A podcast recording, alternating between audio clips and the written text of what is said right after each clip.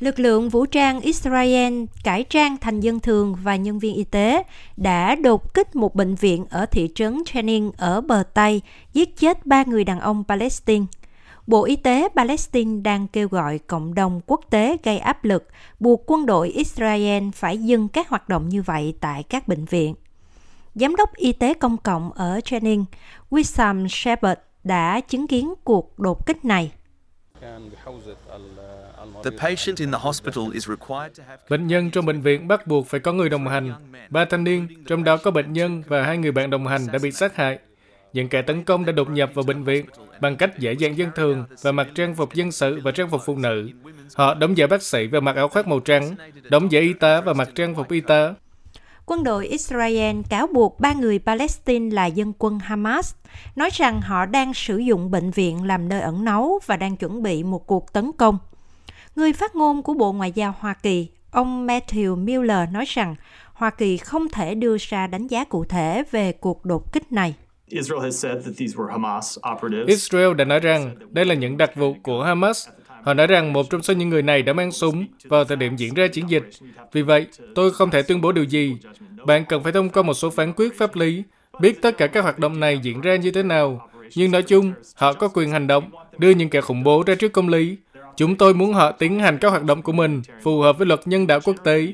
Chúng tôi thường nói rằng chúng tôi không muốn họ thực hiện các hoạt động trong bệnh viện nhưng theo luật nhân đạo quốc tế, các bệnh viện sẽ mất một số biện pháp bảo vệ nếu những nơi này được sử dụng để lập kế hoạch cho các hoạt động khủng bố, để thực hiện các vụ giết người.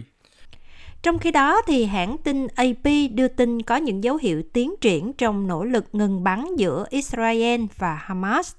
Các đại diện của Mỹ, Israel, Qatar và Ai Cập đã tổ chức các cuộc đàm phán trong những ngày gần đây nhằm đạt được một thỏa thuận ngừng bắn, trong đó bao gồm việc thả những con tin còn lại bị bắt trong cuộc đột kích của Hamas vào ngày 7 tháng 10 đã gây ra chiến tranh.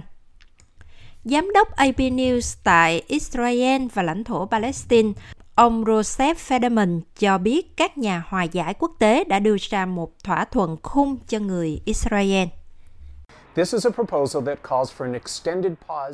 Đây là một đề xuất kêu gọi tạm dừng giao tranh kéo dài từ 30 ngày đến 60 ngày. Trong thời gian đó, Hamas sẽ thả nhiều con tin mà họ đang giam giữ ở Gaza, trong khi Israel sẽ trả tự do cho hàng ngàn tù nhân Palestine mà họ đang giam giữ. Giờ đây, cả hai bên đều bày tỏ sự dè dặt của mình. Thủ tướng Benjamin Netanyahu cách đây không lâu đã tuyên bố rằng ông từ chối thả hàng ngàn người mà ông gọi là khủng bố như một phần của thỏa thuận này. Trong khi đó, thì lãnh đạo chính trị tối cao của Hamas, ông Ismail Haniyeh, cho biết nhóm đang nghiên cứu các điều khoản mới nhất cho một thỏa thuận.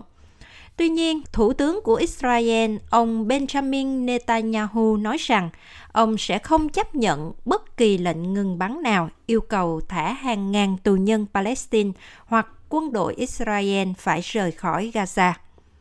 Hoa Kỳ cũng tiết lộ rằng họ cần phải thấy những thay đổi cơ bản trước khi tài trợ cho cơ quan Liên Hiệp Quốc về người tị nạn Palestine, UNRWA, có thể tiếp tục hoạt động. Bà Linda Thomas Greenfield, đặc phái viên của Hoa Kỳ tại Liên Hiệp Quốc cho biết,